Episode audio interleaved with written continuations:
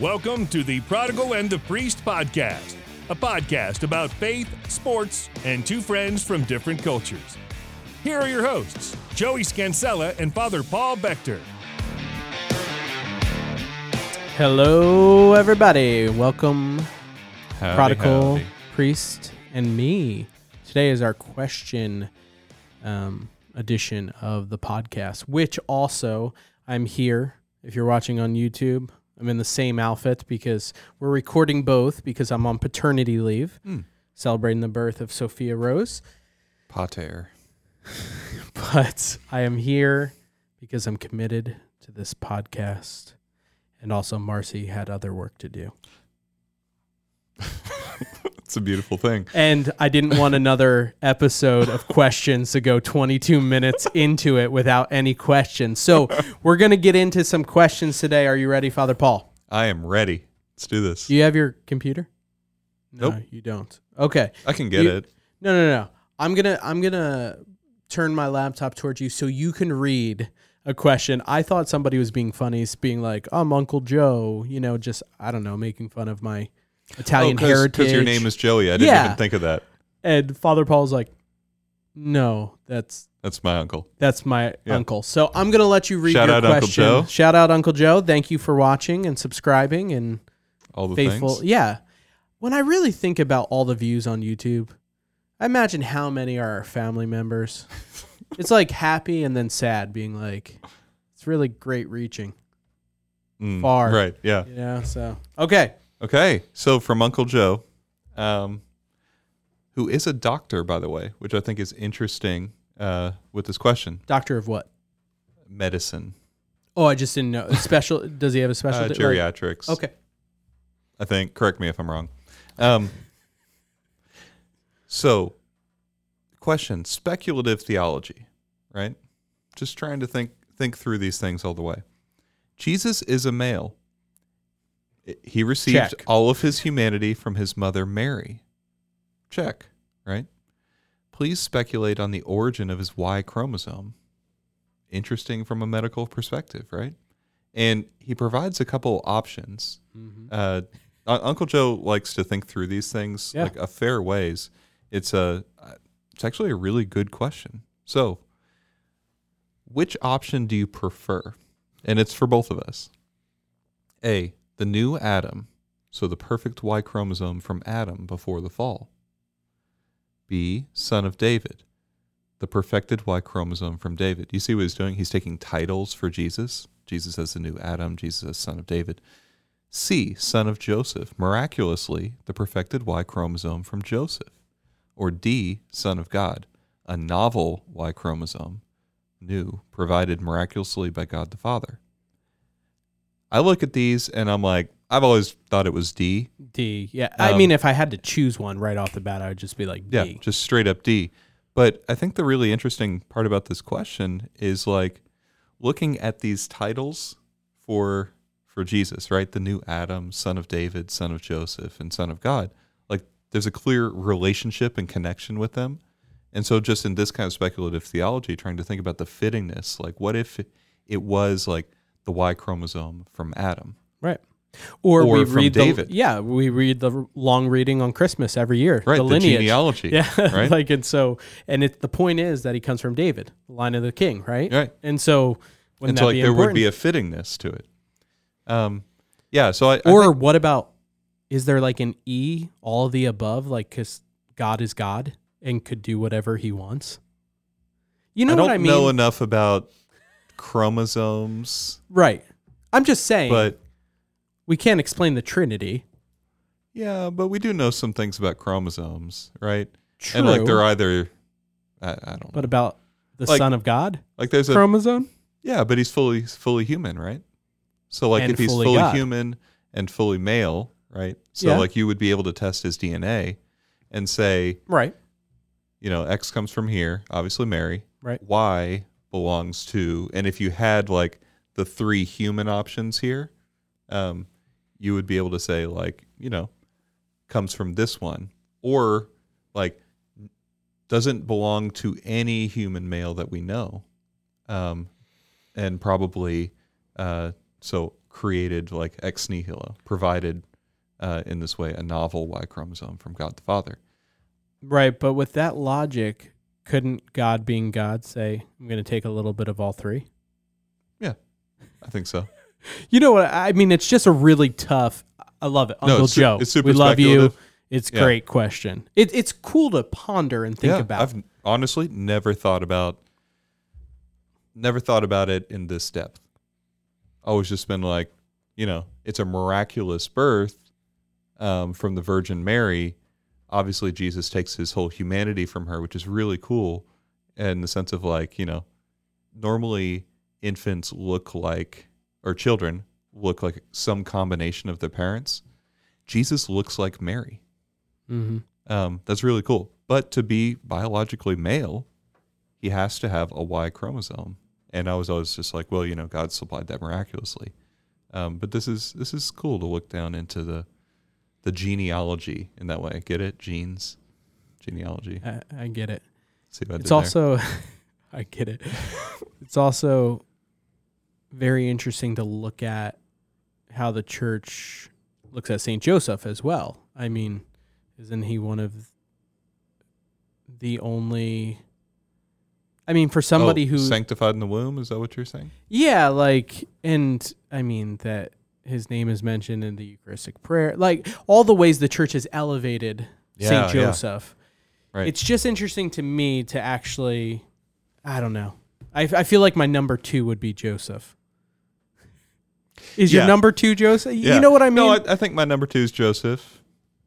number three, David. Yeah, I think we're just gonna step Yeah. backwards, I mean, really, Um, yeah, it's but in- I, I think it it has to hurts be my D. head a little bit. Yeah. Oh, yeah. So a novel Y chromosome provided miraculously by God the Father. So that's what we're going with. Uncle Joe, I'm sure you like it. probably have some more thoughts on that. So hit us up with them. So. Yeah. Next question. Um, I've heard often that it is a sin to work on Sunday. Is this in true? Is this true? Could, wouldn't that include making food, pulling weeds from your yard, something like that? So, is it a sin to work on Sunday? And it's also good to just lay out right here. Both of us work every Sunday. Yeah. That's our busiest work day hmm of the year, of the year of the week. Look, that that's uh that's the two Yeah, hours of got the two sleep hours with of the with the baby talking. But I've- we we we work every Sunday. hmm I mean, it is. I heard from you guys talking about. I was just going to reference our our podcast last week. Marcy and I did talk about this a little bit because it's a conundrum of working for the church. right, Um, which also I kind of took away from that question. Like you shouldn't work from the church. that's Rebuttal. what I took away from it. You should work for the church, people. I want to bring in the truth and the goodness of this, which I'm not the person who's usually the positive person. Yeah, Marcy and I are so negative normally. But there is beautiful things. My family, my children have grown up around the church. We have a community within the church. It is a beautiful thing. Work for the church. Do it. Okay. You should do it. So Yeah. So, but what about cooking food or, you know, then if you don't cook, you order out, but somebody else is right? So, cooking. so there's there's a lot of things. Okay, maybe not that many things. Uh, I think once we realize that uh, remember the Sabbath day to keep it holy is a commandment that actually does bind us. It's bind us. It's a commandment by divine law Mhm. that was not superseded somehow right. um, with the introduction of the new covenant. Um, then we're like, oh no, what does that look like? Um, especially if we're like, that's really beautiful. I want to take it seriously. Um, and we'll look towards Judaism sometimes because we're like, well, you know, they take the Sabbath very seriously. Um, and then we'll start to see some of the things that they do to, to protect the Sabbath day and be like, do we have to do those too? And I think that's where things like, can I cook? Because there's a prohibition in Judaism. It depends kind of how you approach Judaism, how strenuously you you follow these different prohibitions, but or strictly you follow them, but like not to light a fire, right? And so that could be taken all the way into don't use electricity, um, and prepare your food Right. beforehand. And like there's some really beautiful sides to it where it's like you really do have to just totally prepare to enter into the Sabbath Right. because you can't do anything. Like you can go for walks, you can pray, read the Torah. Like that's pretty much it. So there's a real beauty to it. But short answer, no. Christians are not uh, bound to the same level of specificity in those details as uh, as people are in Judaism. Um, Well, we me- can cook, Yeah. and but specifically, like, what does it mean in the Catechism or in the precepts of the Church when it says, like, abstain from servile labor? That doesn't mean physical labor. That means the kind of work that you do to earn your living. Thank you. Yeah. Um, so I think for many people, something like yard work and cooking a big meal are great ways to spend the Sabbath to keep it holy, as long as you know it's it's done for God's glory. yeah. Um, because that's not what we do, or what many people do for to earn their living. You're not getting ahead using this free day to get ahead to prepare for the week. Rather, you've used the end of the week to prepare to enter into this day Yep. of leisure and uh, worship by glorifying God. The primary way we sanctify the Sabbath is to attend Mass on Sunday um, and give glory to God through our participation in the Mass. There's nothing greater than that, but it doesn't stop there either. So I'm sure a lot of people are curious because they're like, Father Paul, we love you. Um, are, well, what does he consider the line? So I'm going to name a few things, and just for you personally, Yeah. is this okay? Or you're like, no, I wouldn't do that. hmm Would you go out to a restaurant on uh, Sunday? I would. Would you do yard work, I would. cook a meal? Yeah. Would you um, file your taxes? No. Would you go over budgeting with your family? No. Would you um, have a campfire? Yes. Okay, that was an easy one. Would you watch the Cowboys? Yes, although I have considered a couple times recently uh, not watching the Cowboys because it brings me down every time because they're such an underachieving, frustrating team. But more seriously, I've considered like I can't watch that much football on a Sunday as it is because I'm involved with all the masses on Sunday. Right. Um, it would be a good thing. I think it would be a good and meritorious thing um, to say, I'm not going to watch any football on Sunday, even though that's the only time, pretty much, except Thursday night and Monday night, that the NFL's on. And Right. I very much enjoy watching the NFL. Um, I think that's a good thing to do. I don't think we're prohibited from it, right?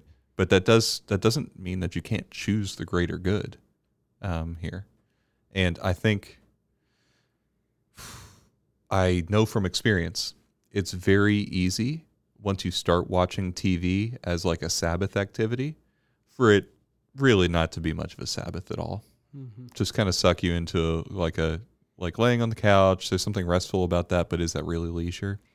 There's a really and I guess I'll end on on this point, but there's a really I think helpful sort of flow chart, mental flow chart of Sabbath activities uh, that I'm stealing directly from that book we both like, uh, Yeah. The Ruthless Elimination of Hurry by John Mark Comer.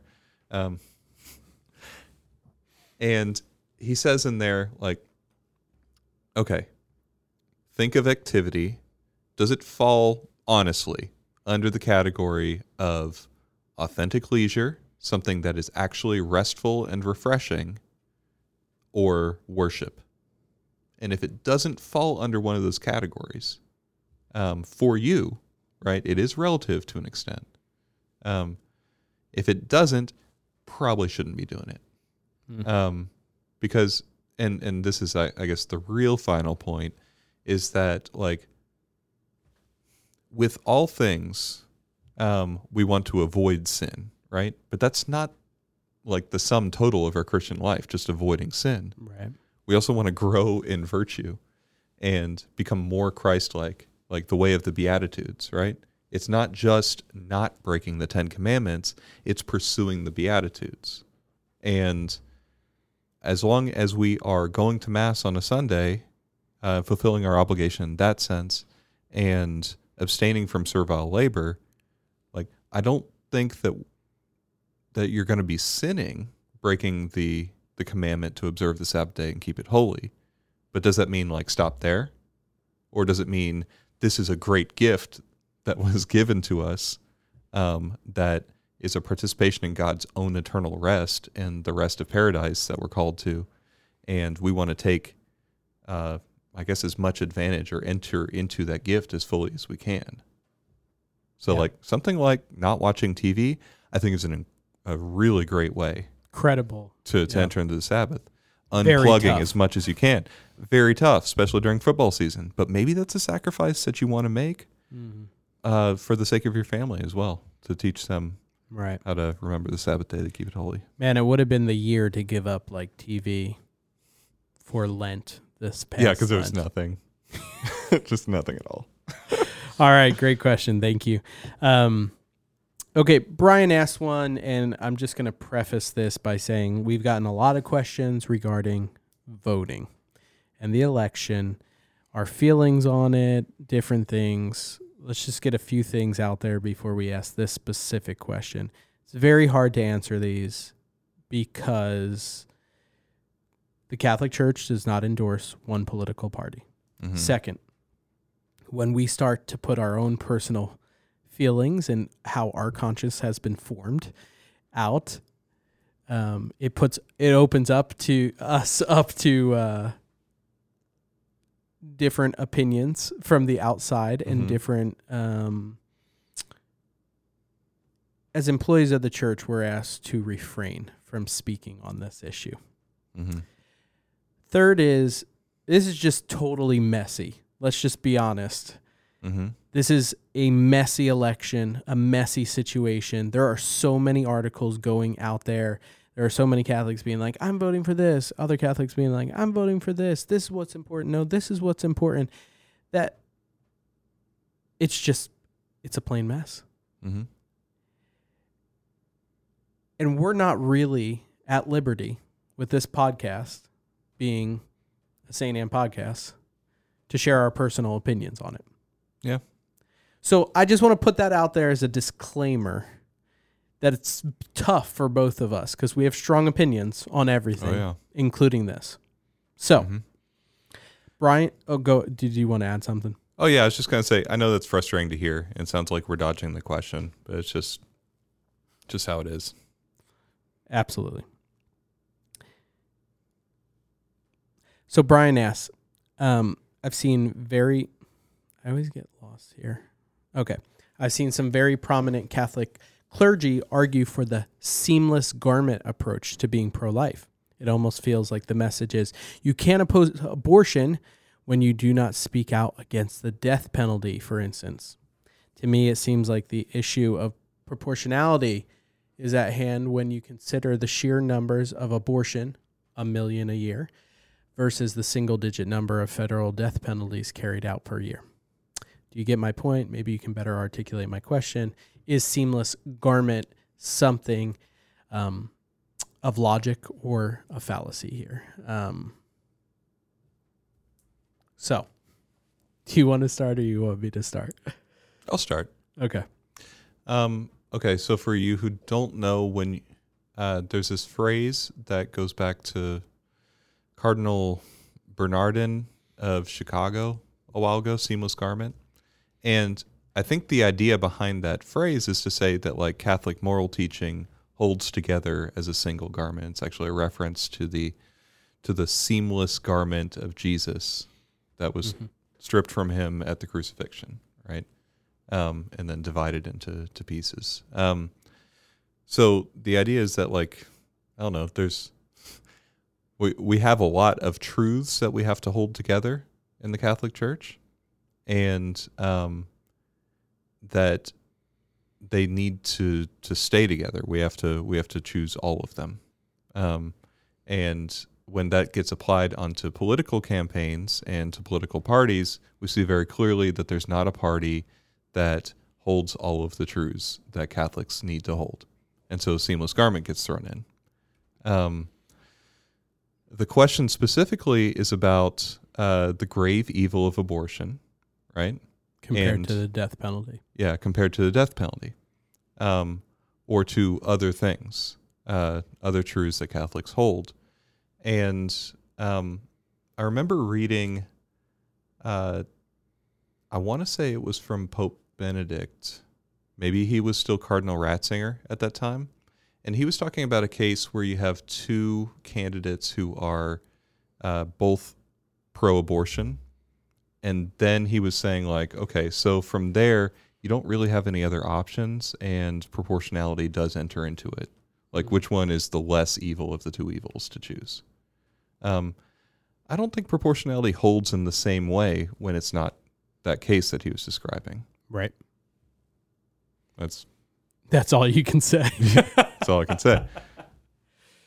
so, so in regard to that specific question, though, hmm you're saying you don't really see that holding up well. Yeah, I I mean, we while it's true that there is a seamless garment of moral truths, right? That we as Catholics have to hold, uh, politically, since there is no Catholic party um, that holds all of these things, you have to approach yet. Yeah, Joey for president. No, Uh, Father Paul. I can't canonically. Really? No, I can't hold public office. Nice. Yeah. And that's one reason people say, why can't the church just say who to vote for? Why not? I mean, you know, partially why, right? Yeah, I mean, part of it is uh, because as a nonprofit, we have a tax exemption. And if we were to campaign for a candidate, we would not be acting as a nonprofit. We'd be acting as a political entity. But, But- isn't that interesting? do Aren't have- there other nonprofits that like make it pretty Man, clear? I don't know how it works, but but like we do have a clear commitment to the truth and an obligation in conscience to like hold to the truth. Otherwise, we become like those shepherds that Ezekiel talked about, um, who are you know not keeping watch over the flock and not denouncing evil where they see it. So right. uh, the church is called upon to be prophetic um, in this, and just with this specific issue, like I don't think seamless garment is a helpful way to look at it when you have to approach each issue of justice and peace and morality um, one by one. And correct me if I'm wrong. This is not a proclaimed teaching of the Catholic Church, seamless garment. Correct? like Uh, no no I mean, Nope. that's a that's a phrase. I don't think it's anywhere in the official documents. I think like you said, who is it it? could I'm be Cardinal. Bernardin. Yeah, of Chicago, right? Yeah. He's the one who made it first. Yeah, I have a book uh, of his that I haven't read, but um, I know that's where that phrase comes up. Yeah, I guess they're arguing here that it comes from John nineteen twenty three, the seamless robe of right, Jesus. right. You yeah, know, at the that. crucifixion. But I guess the reason I ask that is because I don't look at it as the same as here are the four Marian dogmas, right? Right. Yeah, it's true. like, Um, is this Catholic Church teaching? oh seamless garment? No, right? I mean, Isn't in- it Catholic in, in a sense? opinion? Yes, because like if it just refers to like the fact that we have a lot of moral truths that we have to defend all of them, then yes. Right. if it means that like I don't know.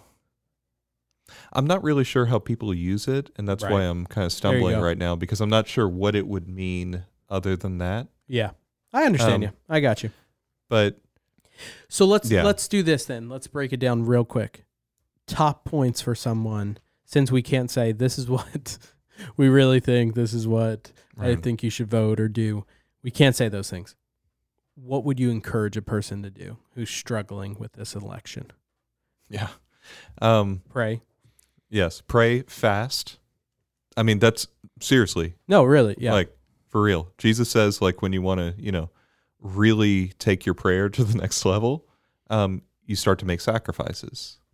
It says specifically, you know, some demons can't be cast out except by prayer and fasting.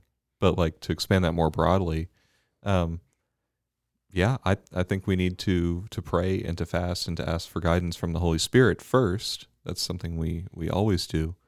Um, the USCCB put out a document called Faithful Citizenship, and it's kind of long, but it is pretty solid. Uh, it's from our our bishops in the United States, and um, I think that has all of our principles for voting contained in there uh, quite well. Um, the